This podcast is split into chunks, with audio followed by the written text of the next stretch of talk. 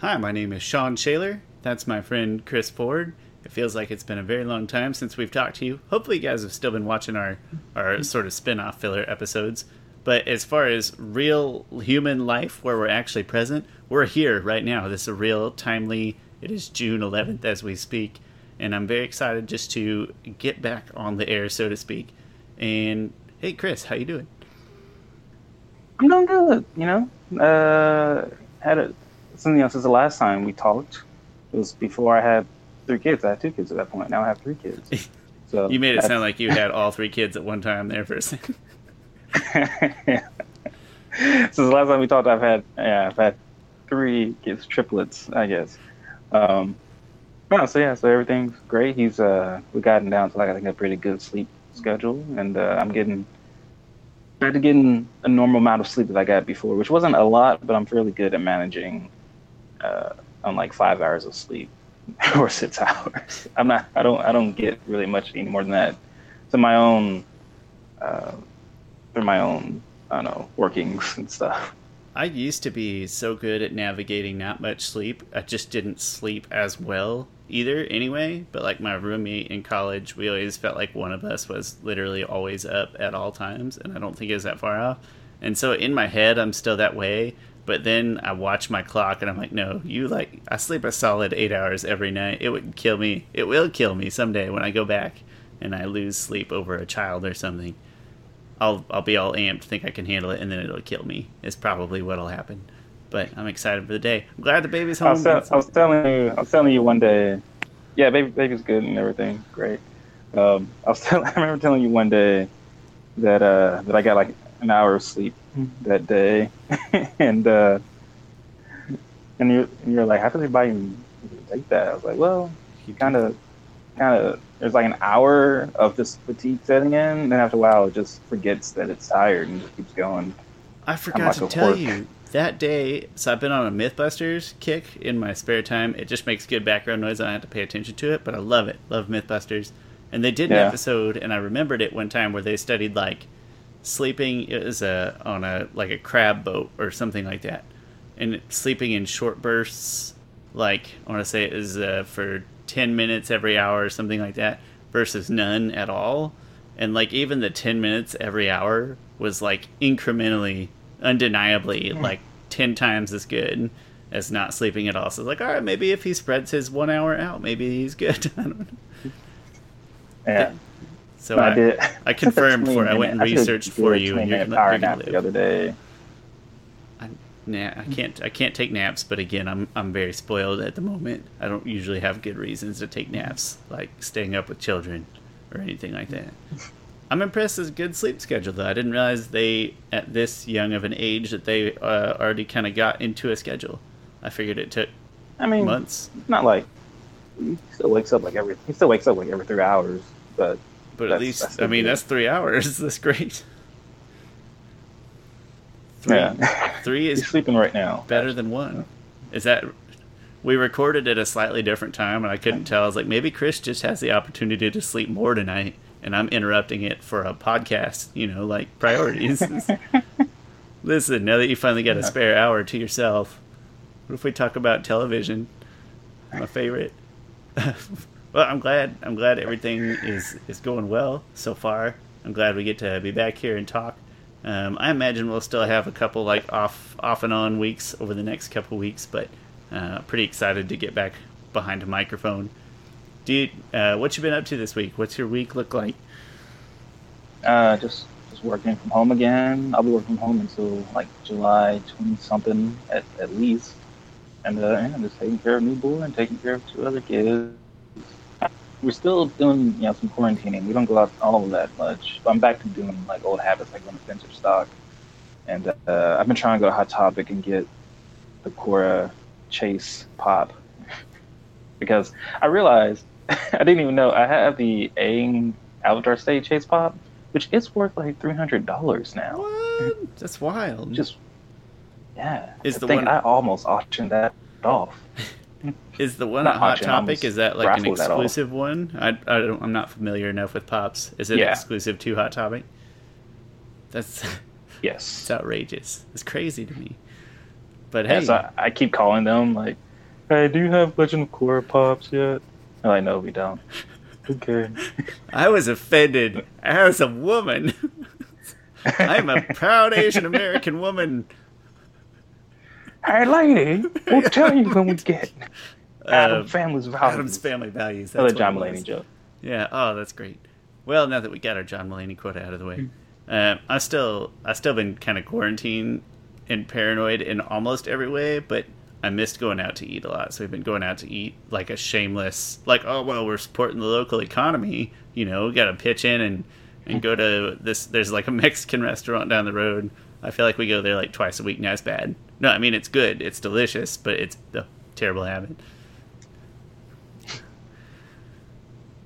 I totally interrupted your week to talk about my favorite taco place. Also, no, that's my bad. That's pretty much my week. Besides, you know, things going outside the world, but uh, we'll get into a little bit more of that later. Break into the deeper stuff. Same. I've been working inside and going out to eat. I haven't broken all the old habits uh, yet, but I am fixing for like a big, like a video game spend. It's been I haven't been able to go out and buy stuff like I do. It's about time, but I'll get there. It'll it'll come. I'm a little paranoid. Let, let's talk about news, or I think maybe we should put like news in quotations. I think is fair. yeah. Just be careful what you yes, read on internet. But in this case, it's fun, true, so yeah. let's do it. So Avatar Netflix news. So, oh, we should say, congratulations, Avatar: Last Airbender, 15-year-old show, number one on Netflix for like two or three weeks in a row. It's it's the first thing that shows up on my Netflix, and that's only awesome because yeah. it's not my Netflix. I share it with somebody else, so that means that that other person also has to see it every time they log in. I'm like, yeah, yeah. I didn't do that. And it, yeah, there's whole new things of fans. You know, my channel's grown a little bit more, even though I haven't given it as much attention. lately. But uh, I think Just more people tell everybody you upload one episode a week at a minimum, bare minimum. yeah. Um. Yeah, Avatar's number one again, and, and, it's weird. Like the most random. Everyone, you know, everyone tries to jump on trends, right? So now everyone's into Avatar, um, which is I, I sound, sound like an old man. like a bully, man. like, oh, oh, you think Avatar's your show now? I was born in it, molded by it. I didn't think of another show as the best show of all time until I was, well, I still don't anyway. but still think it's the best show. It is funny because uh, I'll like keep random... I keep seeing memes and it always comes back to Iroh just being like, "Be nice to everybody and let everybody love it" or whatever. Yeah. It always Iroh like always random... saves everything random websites who did not give a crap about Avatar cartoons, really, like Men's Health. I've seen three articles on Men's Health about Avatar: The Last Airbender in the last like two weeks. Like, what what are y'all doing? I don't and then, know like, what other... the I don't know what the segue is into Men's Health, but good work, Avatar. I guess. Yeah. And then Screen Rant, and I'm just like, uh, one thing I don't like Screen Rant. They got garbage stories and stuff. but anyway, um, congratulations, Avatar. Avatar, and we're we're jacked that everybody is is watching it again. It's crazy because like we're going to talk about Avatar, and then I was thinking about this the other day. Is like we're going to talk about Avatar, we're going to talk about Korra, and then I genuinely hope that our talks about Korra are interrupted by live action Avatar. Like we're going to hit the, yeah. the, the pinnacle. It's going to be great. Oh yeah, yeah. Uh, also, I've been so I didn't mention before. I've been working on a uh, video for live action Korra, and I'm really excited about that. I'm really excited about the cast put together, as if I, as if it's actually going to do something. Maybe you'll spark the idea. You will start the movement. Yeah. I feel more confident about this casting because one thing, they're not all the kids and all not going to grow. Um, That's true. Kids I, are so it's so weird. I feel like I feel like I, I cast this one girl as Asami, and I realized that she she was like somewhat uh, um, she had some some issues with her. She was uh, controversial, right? her name's Kelsey Chow. I cast her as Asami, and then I realized that she was in a couple of these other movies playing a. Uh,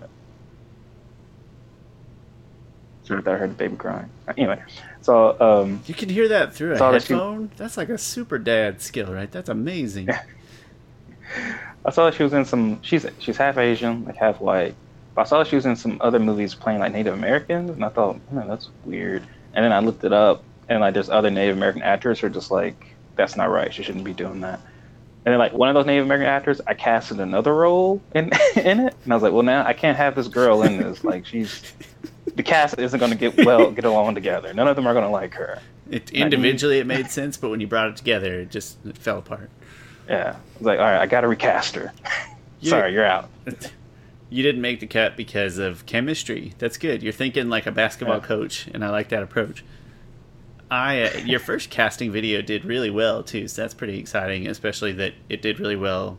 What two years ago? Well, now Avatar's the number Feels one like show. two years ago. Yeah. And so, uh, yeah, that's pretty. That is fantastic. I look forward to watching your cast video and googling every single name that shows up. Is it seriously? Yeah. Is there Which one is name in there? Is there a single person in there that I'm going to recognize?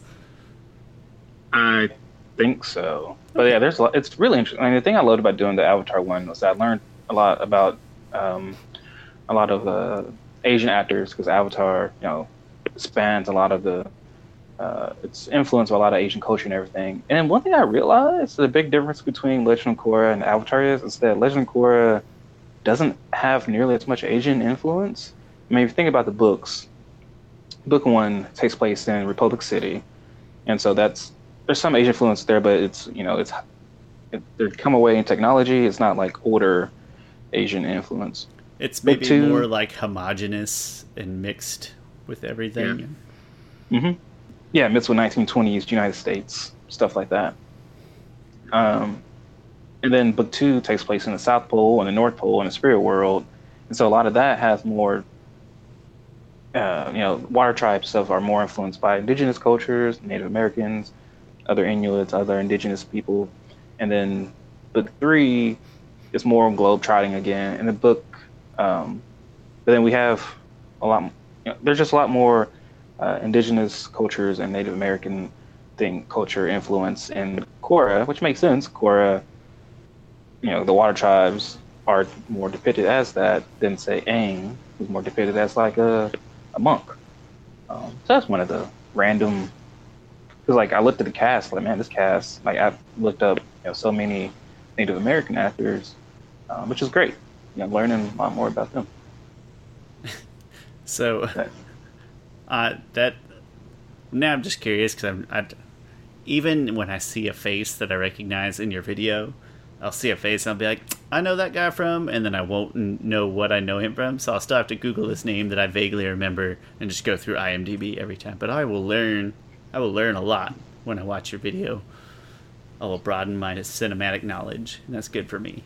Maybe it may not be, but it. Uh,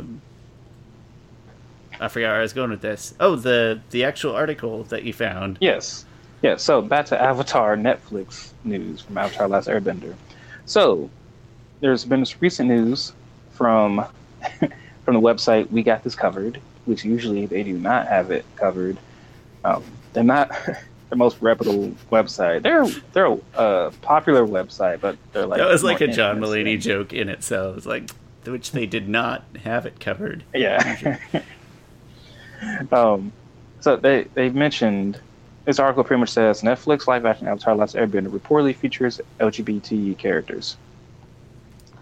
Um, so it says, according to sources close to WGTC, which is the acronym for We Got This Covered, the, the same ones who told us that the Snyder Cut of Justice League is coming to HBO Max and Percy Jackson TV series is in development. Netflix live action Avatar Last Airbender adaptation will allegedly feature not one but several original LGBT characters. Uh, anyway, and it goes on to say, you know, of course, you know, the universe isn't isn't um, no stranger to diversity because the last Airbender featured a multitude of strong female characters, and Legend of Korra, of course, featured um, lesbian characters and stuff like that. But so I would, I really would take, I really believe that this will happen, but I take it, I don't believe them. I guess. It'll from, happen, but not because they said so. Yeah, yeah. Like, yeah, the other stuff they said that they claim is their, I don't know, their proof. That's that stuff was.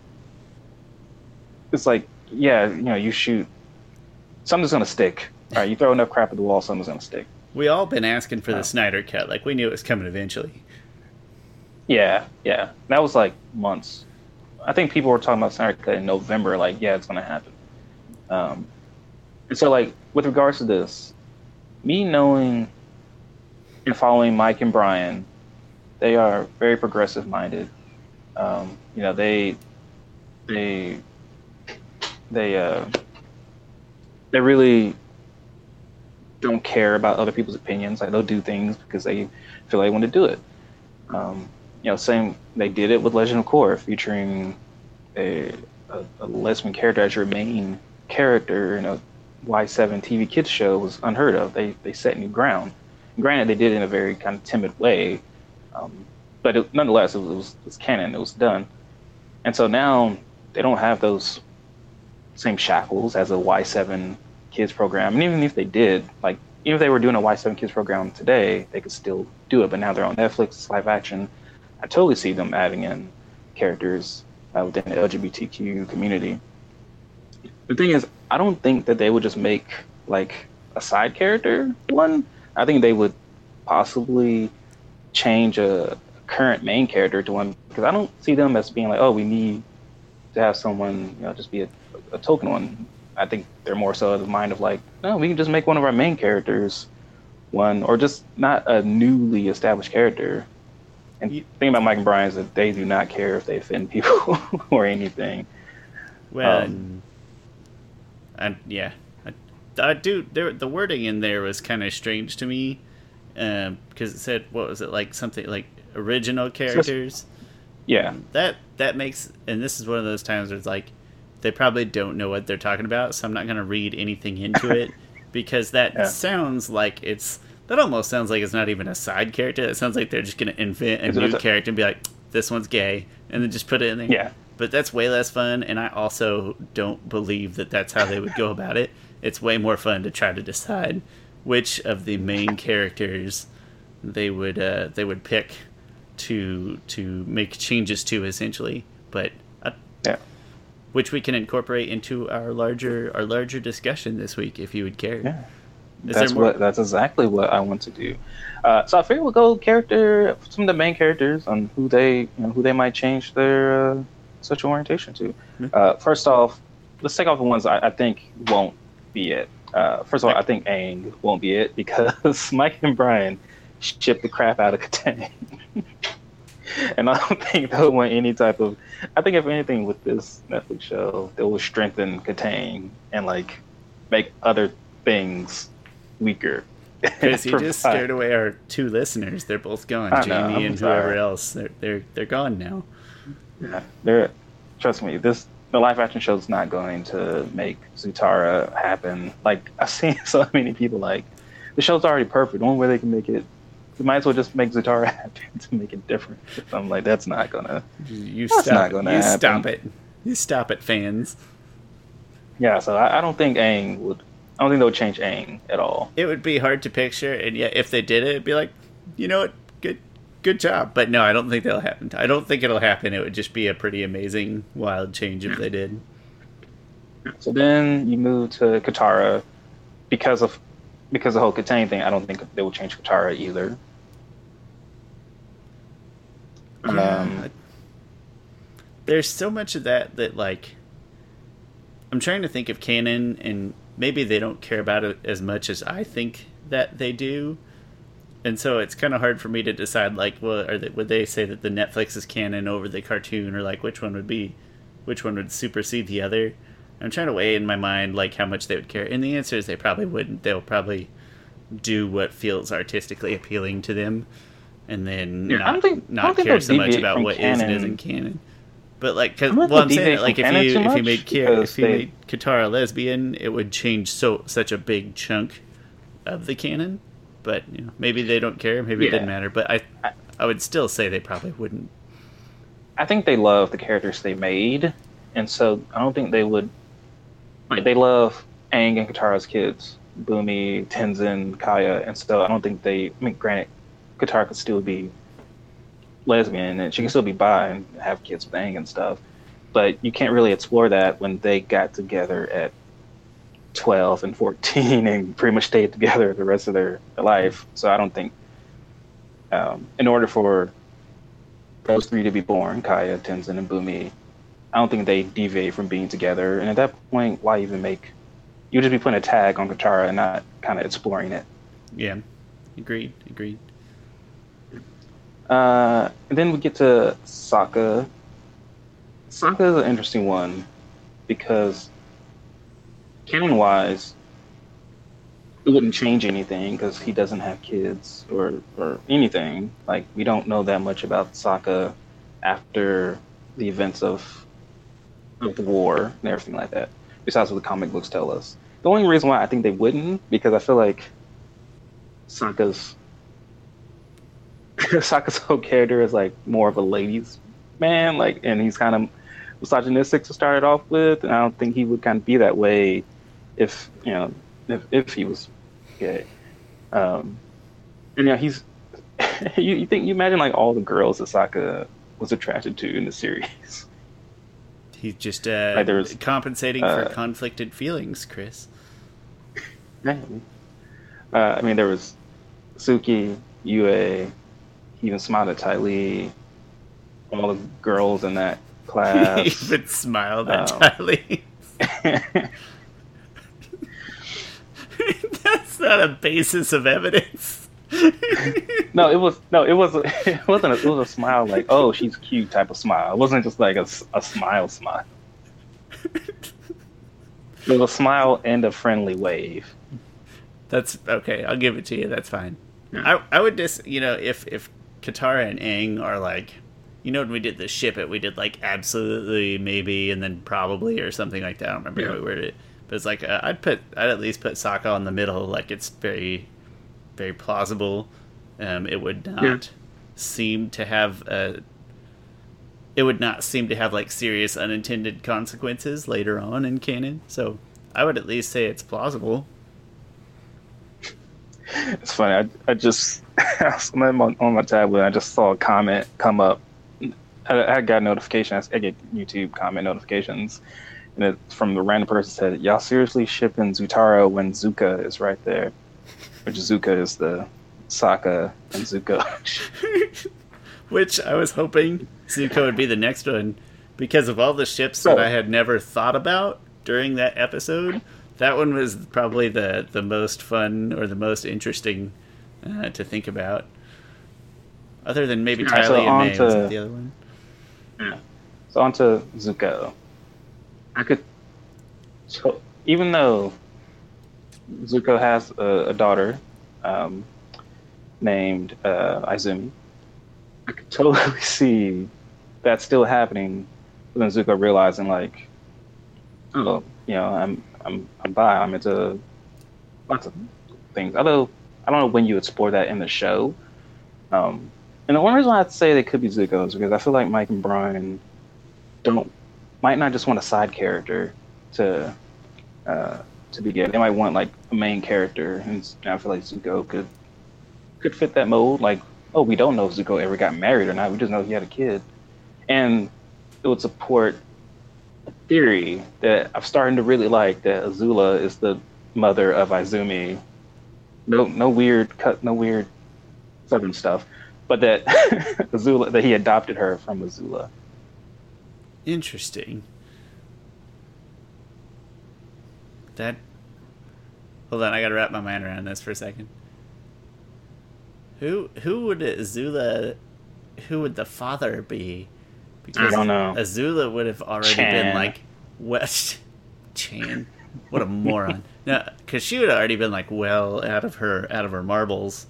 Uh, but then again, I'm not very far yeah. into comics, so I don't know enough about her eventual fate to to have any dispute with that. But I would I would at a minimum say I would have not only would I have no issue, but I would be wildly entertained to see Zuko become a thing in the Netflix series. I don't think that's how they would do it, even if it is uh, Zuko and Sokka and or whatever.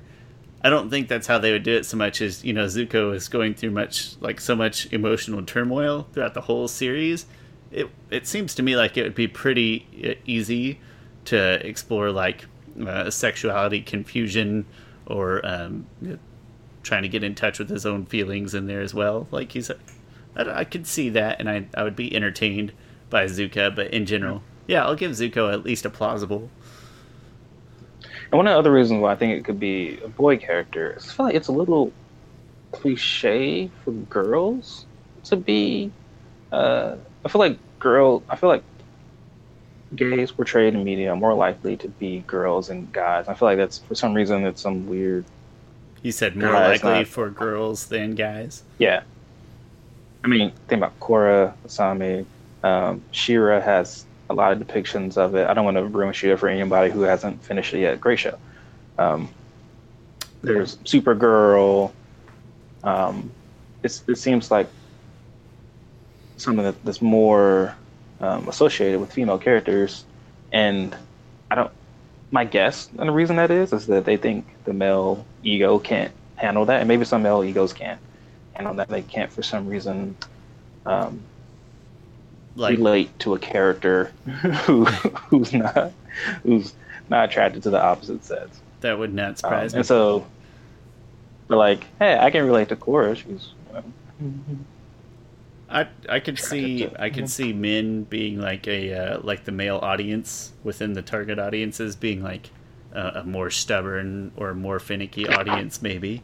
Um, I don't know. You present good examples, but uh, even then, I you know that's a narrow scope, right? We're just talking. We just talked about anime. I don't know what She-Ra is.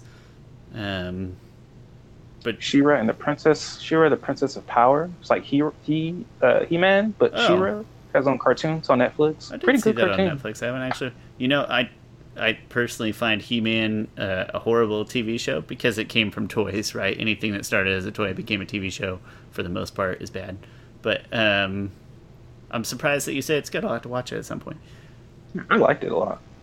It got, it, it got better. We do we did have a limited scope to work with um, that you've mentioned there, but it is fair that I, it's much easier for me to think of lesbian uh, lesbian female characters than gay male characters. Could be something to it. Um, and then so a couple other characters. Actually, they could totally make Zula and Ty Lee a thing. That was probably very plausible. I thought we I think there's do, stories. I, I, thought we wanted uh, Mai and Ty Lee. I thought that was where we were all getting. I mean, hey, that's I, I, like that ship better. But it's a really interesting ship to me. I don't know. I, I like that ship better, but uh, I just think the Azula Ty Lee thing makes the trail hurt even more. That's true. To have a strong uh, instant story impact at a key moment, that'd be pretty exciting. Yeah. Um, let's see. Um, and then those are pretty much the only main characters I think they would consider. Side characters, I mean, I think they'll be perfectly fine switching. Uh, we didn't. We didn't mention. Oh, we haven't Toph. talked about Toph. Yeah, I got to talk about yeah, Toph sorry. still because that seems um, like a plausible to me. I think so too, um, because you know she Toph raised both of her daughters on her own. It makes sense story wise that she's she never got married to any of those guys, and she's just not into them. It seems uh, it yeah. it seems like it would be again another one where you could easily do it to where it both had an impact on the story you were telling in the way that they meant it yeah. to, but without sort of disrupting larger canon. So yeah, I'd say that seems seems very plausible. Man, Jamie should yeah. have been here for this. She'd have ideas that we're not even know, thinking I, of. She'd be. I thought about waiting, um, but I was like, ah, let's just go ahead and it, it's fairly is, recent news story now and it's timely and there's other things we're going to tie in that are timely but i do like yeah. a, I almost feel like a twinge of guilt for talking about it without her but i know. um, other other main characters. You know we've talked uh, about air nomads. I can't wait to can't wait to message her and, and tell her that like hey we spent a whole segment of the recent podcast. Just just shipping just shipping people. It's great. And you missed it. Uh, we talked before you mentioned, I think, is in a book about like air mad air nomad society being more open. So I was trying to think yeah. of like what would be an intro like an interesting cultural story to tell along with it. And so uh, again, I don't know enough about their histories, but like, all right, well, would it be really sort of jarring to see Zuko be gay culturally um, at his uh, status? Yeah, within within the Fire Nation would be uh, Fire Lord Sozin outlawed same-sex relationships. No kidding. Like it's like, yeah, it was, it's in uh, Turf Wars when Kya goes over all the nations. So yeah, that would be uh, that so would be a story point. That alone could be like enough sort of fuel. Like, hey, well, Zuko's already sort of the antithesis to all these other things. Fire Nation. Why not? Why not tack on one more? Um, yeah. just kind of going through all those in my mind is like, all right, well, what about Toph would be another one uh, where it seems Earth like Kingdom, family status. Earth Kingdom was really, yeah, family status. Yeah, Earth Kingdom was stubborn. Also, uh, Kyoshi had to like fight, you know, for for you know the rights because you know Kyoshi was by. Um, yeah, and they mentioned how how Kyoshi couldn't necessarily make all the change that she wanted to make. And she also wasn't in like a wealthy diplomat family, and she was also the Avatar, which is like two more good reasons to not bother her about it. yeah. Um, but it, yeah, it seems to lend maybe more potential to Toph. Just I don't want to call it like breaking down a barrier, or at least defying expectations, I guess. Yeah, and Water tribes were like fine with it, but they're like just keep it to yourself, like because Water tribe is so uh, en- enriched and engulfed in their culture and their traditions and everything. They don't like things changing their traditions. You know, as we see with Master Pakku, right? He didn't want to train a girl. I wonder if uh, if you could point any fingers like, well, uh, again, I wish I wish I had more evidence. I need to make it all the way through the comics. I've only got through the search and the promise, but to gather some of this information is like, well, I think the most progressive groups of any of these would be like in cases where they were more sort of separate from one another or split off from one another, where they had chance to develop at different rates in different ways. Um, something like, well, the Earth Kingdom is huge. There's surely parts of the Earth Kingdom where it's uh, it's more common or more accepted or whatever. Um, yeah, I, I yeah. I mean, there's different culture. Yeah, different cultures all around the Earth Kingdom. Within the Earth, it's it's a huge place. So that's kind of fun to just sitting here rolling through my head on which ones would sort of be the most controversial and therefore the most entertaining to us as an audience. So yeah, that that's kind of lightened the pun intended lightened my fire for voting Zuko as being highly highly plausible, or at least wanting. If I had to, to make a bet, it would it would be Zuko.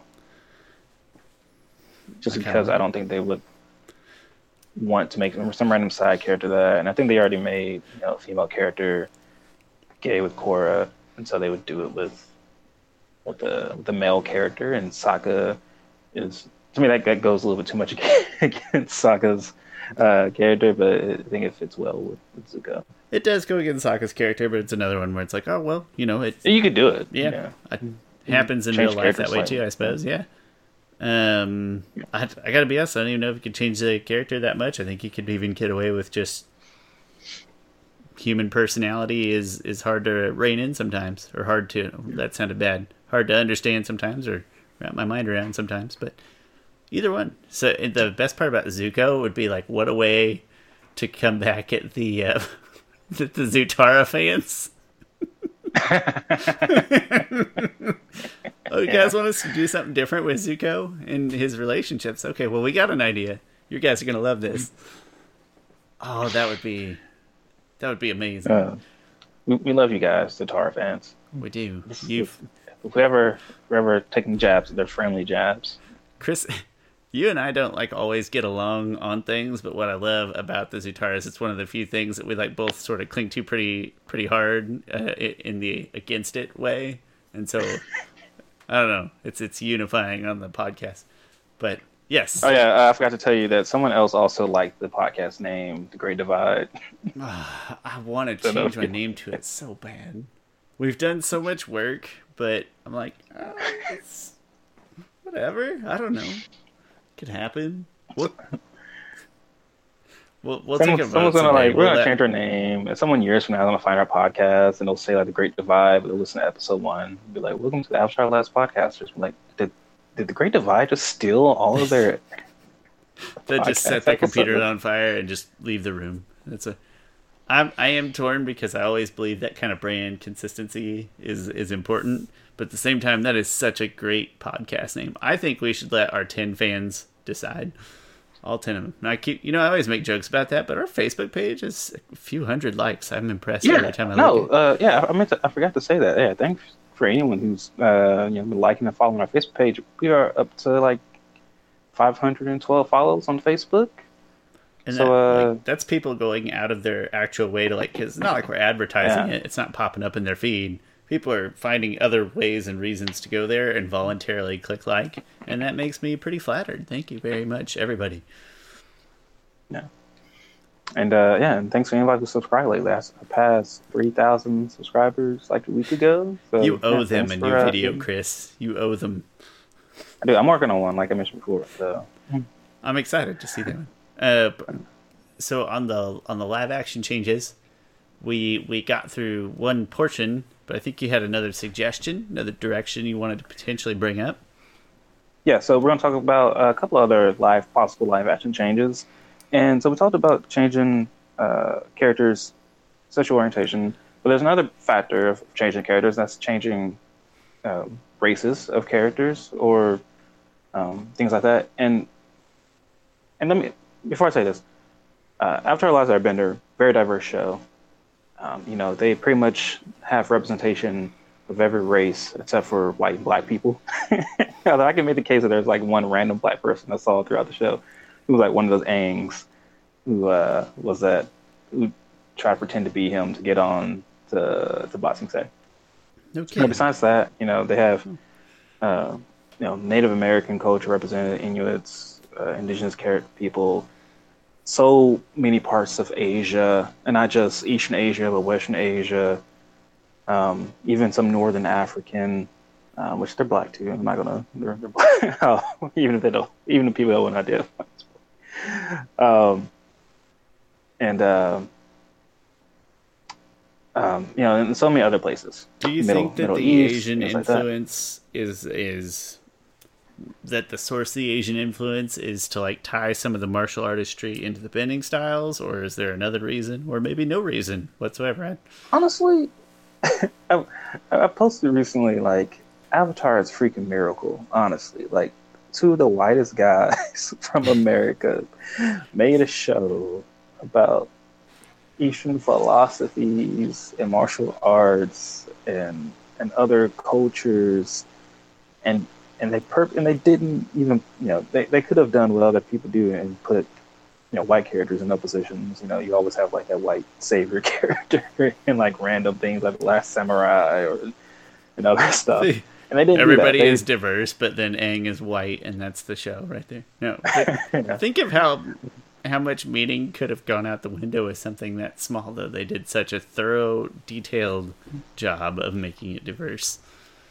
Yeah um, and uh, yeah, I was just saying how much and like how much respect they and and love they showed towards it. Like they took they took their time. Like think about them episode about clearing the chakras, about anchoring his chakras. Like that is some direct stuff from that uh, belief and that uh, philosophies. Um, like man, Avatar really is like a miracle show, and it was on Nickelodeon. a show about genocide and war and stuff like that. I'm, I, I like uh, Nickelodeon, but Nickelodeon maybe didn't deserve Avatar. They didn't. It's to me, it's more of a Cartoon Network show. Like Cartoon Network would push the boundaries on some other shows. They do. Like, Usually not in such respectful directions, but yeah, they do. Um, and again, even down to you know having distinct martial artistries tied to bending styles, like there's a lot of effort in there that could have easily just been sort of washed over with crappy animation. Yeah. I mean, actually, the whole show really starts with I forget which one of them was watching a documentary on people, on like Inuit people chopping at ice and people come in and like invading them. And they're like, oh, yeah, well, these will be the water people, these will be the fire people. And then, like, well, might as well add some earth and some air people. and then it went from there. So really, it started all off with the Inuit culture, surprisingly. But, uh, but my point being, mm-hmm. that I was getting to before, like, what if they changed? Pretty much, what, what if they added like black or white people there? Specifically, what if they added black people there? And the only reason why I say this is because of uh, recent things going on in, in, our world, and granted, and uh, and some words from from Bryan Konietzko, that's how you actually say it, I think. Um, just about everything going on so if you don't know, haven't paying attention to the United States, um, if you're if you're like from out of the, if you live outside the United States and you're looking at the news, things probably seem really dire, and things are a little dire to a certain point. But it looks like a war zone a lot here. Like when I watch like protesters and like China or something, I'm like, man, that looks rough. And then I'm watching protesters here, and I'm like, holy crap, that, that also, yeah, yeah. Like I can't imagine from the outside looking in how terrible we look, and for good part we should look terrible. Like I'm not, I'm not proud of of, of seeing cops mow over people and, and and protesters. I'm not proud of cops throwing over an old man, watching him bleed out, and keep walking. Um, anyway, back to back to what I was saying before. Um, so United States, a lot of stuff is happening. Um, you know, it, there's always you know been tension and you know we're dealing with the global pandemic we're all in our houses and just there's just been like a, a domino effect of things happening. Um, you know you had that person who's killed just jogging black guy who was killed just jogging. Um, you had the, the, white woman calling the cops the black guy who's bird watching and she knew exactly what she was doing. Like her words were like i'm a call the cop and say the African American male is harassing me, threatening my life. He's just bird watching. Um, and then George Floyd being killed on on camera. Uh, and uh, and so like you know these things happen, um, but these things haven't had the same effect that they've had before.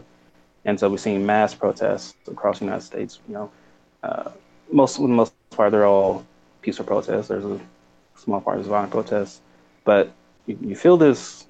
I feel a, a, good sense in the air that things are like changing. Like, I feel like I really feel like that video, like it was, it was one of the only videos that I think really made a lot of white America just look and be like, "Holy crap!" Like people, black people are telling us this whole time is is true. This man was lying on the ground and officer has a neck on him. He's just he's die right in front of us. I think that um, the like for, the sort of closeness, you know, in previous videos of incidents where there have been video. thank heavens we have such easy access to video now, or how much of this stuff you know still goes undocumented. But something about like the the kind of close intimacy of the video, like how just it's literally much closer. Um, it's clear, it's long, and it just makes it uh, much harder for anyone to ignore and just look past. Yeah. Finally, finally. Yeah, which is like for for me, like that video. It, it was, it was hard to watch, definitely without without a doubt. But it was, it was another video. Like I didn't feel any because I because I don't need additional proof. I didn't, and I'm not saying you did or not. I don't like anytime I see a cop killing a black person or anyone, any black person getting killed on the news. I'm like, well, there's racism involved. It's, whether it's, it's not a new revelation to or, you, or yeah. you like having your your come to Jesus moment or something. Yeah. Um, like I've always been vocal and active, uh, you know, against these things. Um, you know, it didn't take that video to do it, um, but I do think for a large majority of, of you know white people joining that movement now, speaking up, that that video did it. And I watched the service of. Uh, and Reverend Al Sharpner, uh, Sharpton talked about it, and he was like, you know, George was a normal guy, and you know, and God uses, you know, God would use, uh, you know, situations, and he'll, he'll make good from evil, right? And uh, he was like, you know, George was a normal person. You know, if he was, you know, rich or famous, you know, people would think that we're all making a big deal out of it because he's rich and famous. But no, he's just a regular, everyday black person. Like that's, uh, and so seeing people's reactions to that, that makes the, the impact feel even greater. Um, and, uh, and yeah, so I'm just seeing a lot more, seeing like way more vocal support, seeing way more people not shy about you know saying Black Lives Matter. Before it was just like a, oh no, you only say Black Lives Matter if you just really on it. Like now, I'm seeing way more people, you know, and companies are coming out doing it. The NFL had an apology about uh, blackballing Colin Kaepernick. A, a, so a, I, I have a, weird kind of a light apology, in my opinion. But what it like it was, yes. it was a real apology, but a light apology. I I just want yeah. to jump in real quick and say that I actually think uh, I'm not trying to paint the the pandemic any kind of silver lining, but I think it helps that we we're all. I mean, we all been stuck at home. Uh, yeah. Social media activity during the pandemic across all the major social mediums was at an all time high, and so when this video came out and hit it, I mean, it hit everybody all at once, um, and so in in that sense, that was a, a boon for this this movement, this momentum that has been gained. Yeah, and uh, and the reason why I'm talking about it here, um, I mean, not only because I'm I'm black and I go through these things. Like every black person has a story about some type of racial injustice done to them. That like every black person has a story where they're like two degrees away from being killed by the police hmm. for a shot Like I, I had a story one time of this guy accused me and my friends of stealing his lawnmower. He threatened to call the cops. He was really like cursing at us and everything and like we didn't we just came back from the park like that's where we were at this white dude he's like i got witnesses and then the neighbor's like yeah we saw them three we're like what what the heck that's not us and this other person came out that was like no this little white boy stole it in fact he hid it over here and they went and found it like, how how are there witnesses to say that we did this thank God like, that the uh, mower was found. Just you can see that being the type of thing that could have incited a lot of a lot of problems and a lot of issues. Yeah, imagine him. You know, like that. You're like two or three degrees away from getting a terrible altercation. Imagine that guy hanging on to that conviction and not having found the lawnmower or any reason not to believe that other person. Yeah. Um, and so again, the reason why I'm talking about it here because Mike like I mentioned before, Mike and Bryan are, are really progressive, and I feel like they feel like they haven't done enough. I only get that sense because I'm gonna read Mike's words here. He says on Instagram, says, "Dear fellow white people," which uh, I I've been loving how how uh, people have been lately with this. It says, "We can't continue to ignore the racial oppression that we benefit from. One by one, we have to use our privilege to help dismantle the oppressive system." the inside until we aren't privileged anymore. But in order to do so, we need to be vocal and we need to pick sides publicly and privately. If you're worried that standing up for other humans who receive the same rights, freedoms, and protections that we do will put a target on your back, attracting the kinds of trolls, white supremacists, and their apologists, which in the end is the same thing, who will undoubtedly be spewing their attacks, lies, and warped justifications for racism in the comments below and on any post of mine to follow, Keep in mind that we, as white people, have the luxury of putting a tiny, inconvenient target on our backs when we choose to. Black people don't have that luxury. They don't get to make the choice. They are profiled, targeted, marginalized, terrorized, brutalized, unfairly incarcerated, and murdered in broad daylight in the United States without recourse to justice, just for existing as themselves. And don't use the looting, erupting, and the protests as a lazy dismissal of the system systemic racial oppression and domestic terrorism that leads to this kind of unrest. uh, let me so I'm trying to imagine. Um, before you express shock and dismay at people dis- disrespecting property, stop and try to imagine what it must feel like for your society to have no respect for and to place no value on your very life.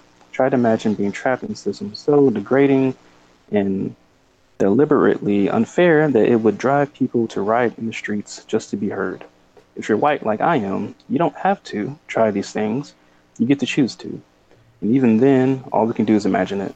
But if you endeavor to be a good person, if you claim to be a decent human being, you do have to try. And no, I don't condone violence, but that's easy for me to say. My back isn't against the wall. I'm not being threatened. But you know who does condone and incite violence? Trump. Anyway, we'll go into um, goes into some other things which I just completely agree with. Um, and then he says, um, to listen, learn, accept we are all inherently guilty, change. This is part of growing up, of evolving and improving as a person. The fairy tale we were fed growing up in white America creates a very real, very destructive, and very deadly reality for millions of our fellow citizens and humans. stand up for what is right, what is obvious, own up to our own biases and complicity, hold those in, in our families, workplaces, and communities accountable for their passive and active racism. Educate yourself, learn how to be a good ally to the oppressed. We're going to mess up along the way, even with the best intentions. We'll make mistakes and we'll get called out for our ignorance. No one enjoys that, but we deserve it. We are ignorant, and that's part of learning we need to do. And that's the minuscule burden to bear compared to what black people, native people, and people of color have to endure while existing in the United States. And if what I've written ruins your childhood because you somehow thought your favorite animated TV show was a haven for racism and you're shocked to learn otherwise, then firstly, I would say you didn't pay close attention to the themes explored in that show. And secondly, having your childhood ruined is also called growing up. As becoming an adult, I sincerely believe you can do it. You can start today. It's a long, slow, uncomfortable process, and I'm still in the middle of it myself. So, uh, yeah, I really did love those words from Mike. Of, of uh, I, mean, I loved all the words, but he says, uh, I'll re-say that I think it's funny because it's it's true.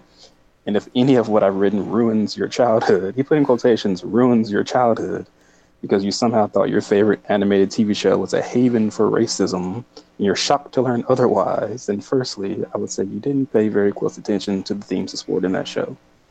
I have. A, I was gonna say I would have. I think you'd have to try really hard to force the show's message the wrong direction.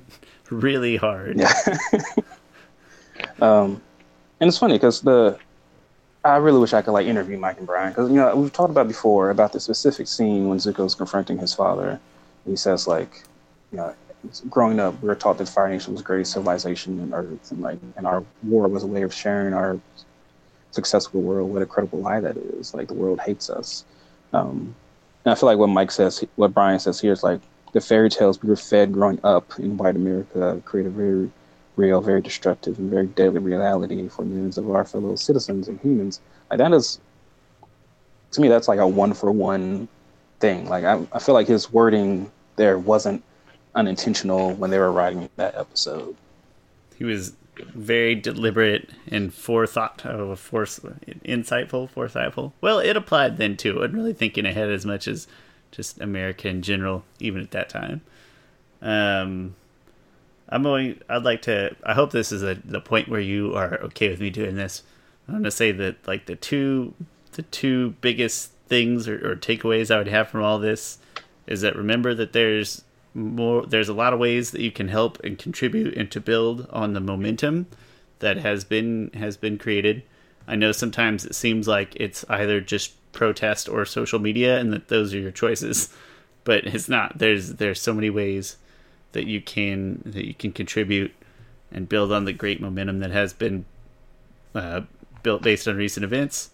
And then number two, and maybe more importantly, and it's like the, the absolute absolute bare minimum and maybe the most impactful thing that I've seen reach and touch people um, is just remember that it's not enough to be non-racist. Uh, it's not enough to just be ambivalent and in your own world and think, hey, it's not part of me and I'm not bothering anybody you actively the bare minimum is to actively go be anti-racist um, and try to end what is a try to end a problem. And then somebody shared a meme the other day, and it hit me because I always like the part. But in the Lord of the Rings movie, where uh, Merry and Pippin are trying to convince the the tree people to come fight in the war, and he, I'm gonna butcher it they like say it doesn't concern them or something like that and he says but like you're part of this world? And it's real touching and he says it and he screams and gets me all gets me all excited. I think that's in the two towers. Um i don't know i thought that was very moving. But anyway i'm i'm, I'm going on a tangent here but in short uh, there are a lot of ways to help and a lot of ways to contribute and to to end racism and the bare minimum number one place to start is to be anti-racist not just non-racist yeah. Totally agree. Um, so I hope that's where you wanted to. Ch- I hope that's where you wanted to chip in the, the, the heavy part of the episode. I hope that's where you wanted to take that here. Uh, yeah, I mean that's that's as heavy as I I get because I feel like if I, I mean, yeah, you know, Could, live these things every day. It's hard. Um, you know, black the you know the the race talk isn't a myth, mm-hmm. right? Like my my parents had it with me, their parents had it with them. I have it with with my daughter. You know, I got to explain like, I'm pretty blunt with her. She's like, you know, we're watching the news. You're like, why are they rioting? Why are they protesting? Um, I'm like, well, because of this and this and this. Because a, a cop. This is my seven year old daughter. Because because a, a cop killed a black man just because he was black. Um, and then and the you know the sad thing is uh, we're watching TV and someone wore the shirt you know I can't breathe. Uh, they're showing basketball. She's like, oh, they must make those shirts because of of uh you know that guy who said I can't breathe who the cops killed. And I said actually that's from like 2014 because another person was killed by cops and that person said I can't breathe. She's like, so they've done this before. I'm like, yeah. Um, so yeah, so uh, you know, things are. Imagine having to break that. Uh, I'm saying imagine to not you because obviously you did, but I can't imagine having to break this to a seven year old human, and then like that's, that's heartbreaking to think about. But um, man, I, I don't know how I'm. Yeah, so why it's Avatar related is because uh, I think if you know if Mike and Bryan, want, which want to uh, I don't know, make more positive depictions of black people in media, which I'm not saying they have to do at all, because Avatar is a really diverse show. They, they excluded all white people from, the show. But I'm saying if they wanted to add in a couple, you know, black characters, they could they could do that. I think they could if they did that. You know, in my fan cast, I made Jet uh, like like black, like not, not although Jet Black makes sense. Um, um, Did you have you thought of that before? Or is this the first time that crossed your mind? Because it's the first time it crossed my mind. Yeah. Um, yeah. So they, they could they could do that. Um, they can make other characters, but if I was them, I would make because I still want to you know have so much respect for the Asian culture that they did there. I think if you're going to make any characters, if you want to change the race of any character, I think they should come from the Earth Kingdom because the Earth Kingdom is so vast that it makes sense that it's kind of a low hanging fruit for where there would just be opportunity. Yeah. Like I cast Morgan Freeman as Bumi because Let's do it. he looks a lot. Um, a lot of people, you know, he's you know, too, white people, he's almost uh, like too uh, muted of a personality for Bumi though. I feel like, but that would that would let him stretch. Uh, to me, that would be the fun part let of it, seeing him be, yeah. Someone recommended um, Oh my gosh, why can't I think of his name? Uh, dang it. Someone recommended um, the guy who plays Green Goblin on Spider Man. Willem Dafoe. Willem Dafoe for King Bumi. I'm like, holy crap, that's genius. Because he has that sort of like gravelly voice or gravelly high voice that he can he can do. It will, it will be so boomy. Yeah, but he I have a really hard time separating him from like he's always crazy bad to me. He's never crazy good. Like he's always kind of the out there bad guy. Good, yeah. I mean, I shouldn't typecast, but I don't know. I, whatever, I'd watch it. yeah. um, yeah. So all right. So we'll go over uh, some other changes that we think could possibly happen within the show. Sean, have you thought about any other changes besides changing the characters' uh, sexual orientation or or race? only what you mentioned in your video, and I gave your video a rewatch uh, a couple hours before we started here, which I we will definitely make sure that's the top video. Oh my goodness, sorry. We'll make sure that's the top video in the description.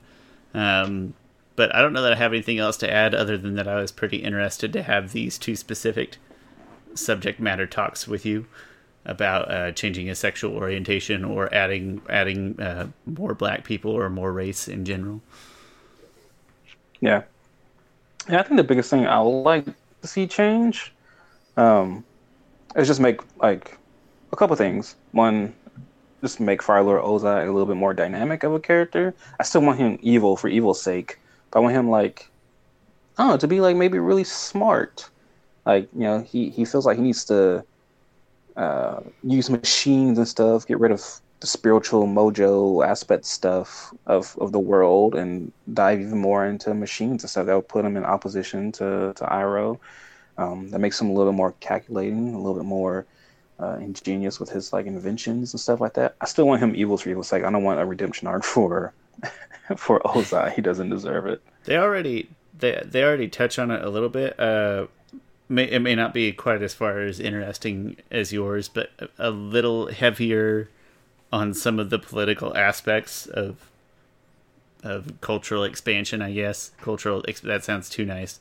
Um, imperialism, I guess. Yeah. But some some more hard politics in there. Uh, they touch on it a little bit, or Zuko touches on it a little bit at a minimum. So they could explore that further. And I know it's something that feels tangible and relatable to real life and real history. Yeah. Uh, oh, another I think really important thing to do, which we talked about briefly, is I think Aang definitely needs. Aang, Aang doesn't have a, a character arc really. And I know a lot of people are like, "What the heck?" Because um, character arcs, I think you, you deal with uh, the character deals with the lie that they tell themselves. Aang doesn't really do that. Like Aang's lie that he tells himself before is like, "I don't want to be the Avatar. I'm not the Avatar." Well, episode three, he comes to terms with that. That's not like a huge story figure. Uh, but that's okay. Not every character needs a character arc. And so if you're not going to have a character arc, though, you need to have uh, more influence on everyone else around you. So I would like, you know, Aang to put be more of an influence on the on the characters around them, changing them, molding their character arcs, like whether it's Zuko, um, where this whole world, right? Like that final battle that we talked about before, Aang is dealing with should he kill the Fire Lord or not for his own reasons, I was gonna say selfish reasons, but they're a little selfish. Um, uh, for his own selfish reasons, but should his decision be more so because he feels like the world doesn't need that? He feels like the world needs instead of uh, an all-powerful smiting avatar, the world needs a loving avatar. It's funny because it sounds very biblical in that sense. Like instead of Old Testament, the world needs New Testament. Um, I think uh, I feel like I'm about to commit sacrilege here. You know, first I will say I do. I well, it gets worse. No, I I agree that Aang doesn't have the greatest character arc, but I will say that he he eventually develops another lie or another sort of conflict that he has to overcome within himself when he is fighting that battle between, uh, you know, basically everything from the guru onward, where he under where he feels like he has to choose between, uh, you know, loving Katara and being a good avatar, or or uh, you know killing, being what what how am I trying to say this? Acting as a channel to the spirit world, or the what's the word that they use? I keep wanting to say ambassador of the spirit world. That's not that right, but bridge. The bridge between two worlds, and also being of this world. Like there's that constant dynamic, and I think a lot of his arc later on comes from that. But I also think his arc in the movie is is at least like more visible and stretched out. It actually it actually is, and that's really hard to say out um, loud. it, it at least it at a minimum there's like a there's like a begin and an end to his arc there, in a way that offers that, though, right? I'm not saying and it's I, good. I, I just and I remember seeing M Night try to defend this, which I get it, um, because he had Aang able to go into the Avatar state like that um, there was no ocean spirit and stuff like that. And he was like, well, one thing they already did this in a, they already did like a big giant fish monster thing in a Miyazaki film. He didn't want to repeat that. And he and he was like, well, Aang needs to go on an arc here. And and M Night's defense, Aang doesn't go on a real arc in, in season one because um, he doesn't go on any arc. But that's he doesn't have to go on an, an arc. Um, but because it goes on that, it's and also so now I'm gonna go against M Night. That negates the growth later into like mastering the avatar state, things like that. Like imagine if a oh we should do a video on this. Like what if he no maybe we shouldn't because then it's making the movie valid. Uh, I regretted bringing it up even here, but I was like, oh, you know gosh. what, we we should. We it's should. important though that we talk. if we can't have uncomfortable conversations here, how how would the sequels be? That's what the because if Aang already mastered the Avatar state, it becomes once you master the Avatar state, that's game over. You're the most powerful thing in the world, and you can access it like that. I would agree to do those videos with you, but on the one contingency being that they became like the direct to TV movies, like different director, direct to TV. Like we got a whole world of changes that we can make. Like the the the quintessential crappy cash grab sequel, direct to TV mm, okay. style. That is the contingency, and if we can do that, then yeah, I'll do that video with you. Got the whole world of schlocky possibility at our fingertips. Uh, uh, but I do, um, you know, um, I do think I disagree to uh, in a little bit, just in that Aang does have more arc, and I still don't know how I want to word it, but kind of trying to break out of that dichotomy between trying to be a good avatar and be a good air nomad, or. Uh, but like he doesn't change though. Yeah. Well, he doesn't change. He kind of he, he deals. He, he deals sort of breaks changing. the. He kind of breaks the whole mold. He kind of does his own brand new thing. It is the change. Like the whole time he's trying to decide one or the other, or feel out one or the other, and in the end, he just like, nope, I'm gonna do it my way. Actually. Oh yeah. But you know, maybe not. The point is that um, Aang does not have a real standard like. You gotta. It's, Zuko's the quintessential arc, and then Aang's got like no real arc. There's no real up upward yeah. momentum throughout. I agree with that part. Yeah. Um. So yeah, uh, and I think uh, the only other thing I, I would want that some people don't want is just more Iroh, more backstory. Iroh. I want to see his son die. That sounds really dark, but I know what you're trying to say. yeah. Yeah. Uh, more Iroh. You know, I suppose there would be like we could probably pick certain side you know like would it be great to hear a little more of what Haru and Jet have done off screen or things like that like side characters that are generally popular and entertaining um, to get a little more of their backstory if time permitted um, I'm always game for that kind of stuff even if I don't like Jet I still want to see more uh, but you're getting getting quite a ways down into the weeds there yeah either way uh, yeah but I think that's pretty much it um, I wanted to make sure we covered it all because I may have interrupted you on accident. But when talking about adding, uh, potentially adding race, and we just we briefly touched on the Earth Nation for for adding race in general. I don't know if there's any other thoughts you had on there that I might have accidentally cut off. Uh, no, not really. Um, so I know I mean, it kind of counts. If, as... I, if I was casting, I, I would make I would make Bumi black and Jet black, and um, I had this thing where I made Stephen Colbert the Earth King. Oh, that's a little weird. Um, might be uh, confrontational there. Not confrontational. Um, whatever word I can't think of. Um, but just because I think Stephen Colbert looks like the Earth King. Um, a lot of people want Nicolas Cage for Toph's dad because he does look like him. If you look it up, if you just look at it, I don't need to look, look it up. Alike. I know my mom is maybe the largest Nicolas Cage fan. Um, but if you just look at, just Google if you just Google the picture, you're like, oh crap, yeah, it does look like oh, Nicolas no. Cage. what? Where? I it's a terrible impression. Don't ever repeat that. Ah, that's much better impression than I would have done. I, I'm telling you, I'm a huge.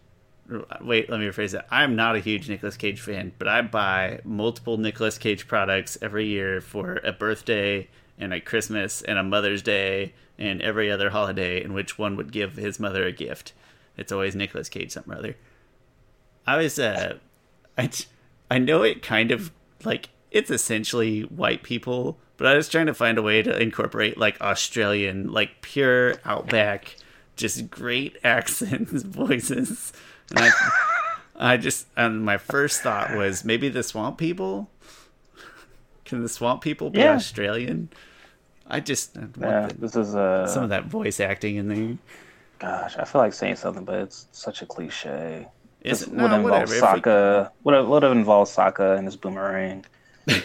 but I just thought i was sorry. honestly thinking, uh, which you know what? There's probably Australians that are like, Sean, this in itself is ignorant. But I was like, Australia, crocodile hunter, swamp people, and so that's probably not a good way to think. I don't condone that, but in my head, it sounded entertaining. So let's do this. Uh, no, that, I didn't have anything else to add. I was just afraid I uh, like had interrupted and accidentally moved the conversation when we weren't done. No. But Earth Earth Kingdom in general is the easiest choice to yeah. like add more to. I mean, landmass wise, what it's like seventy percent of the total physical land available. It yeah. ain't even fair. Like, how did the Earth Kingdom not take over the Fire Nation? just too spread out to like maintain a singular strong defensive structure or something. I don't know. And they're they're but they're earthbenders. That should be like the best defensive mechanism that you could have would be earthbending. Wouldn't it? Like you have an endless supply of walls. I don't know what else to say. I mean, I think I think technology had a lot to do with it. I know it, but yeah. Uh, well, good thoughts. And you know what? It wouldn't. Not that again. Not that we're saying that Bryan and Michael would do any of this, but it wouldn't surprise. I don't think us, and maybe most Avatar fans. I don't think it'd surprise any of us if they came out with uh, any of the things we just said, or something totally off the wall that we weren't even thinking of, and then we looked back and appreciated just how awesome that was. So, yeah. No. Good luck, Bryan and Michael. We're setting expectations real high for you, and I'm sorry about that. Not too sorry, but a little sorry. And uh, well, in that case, any other points you want to touch on in particular?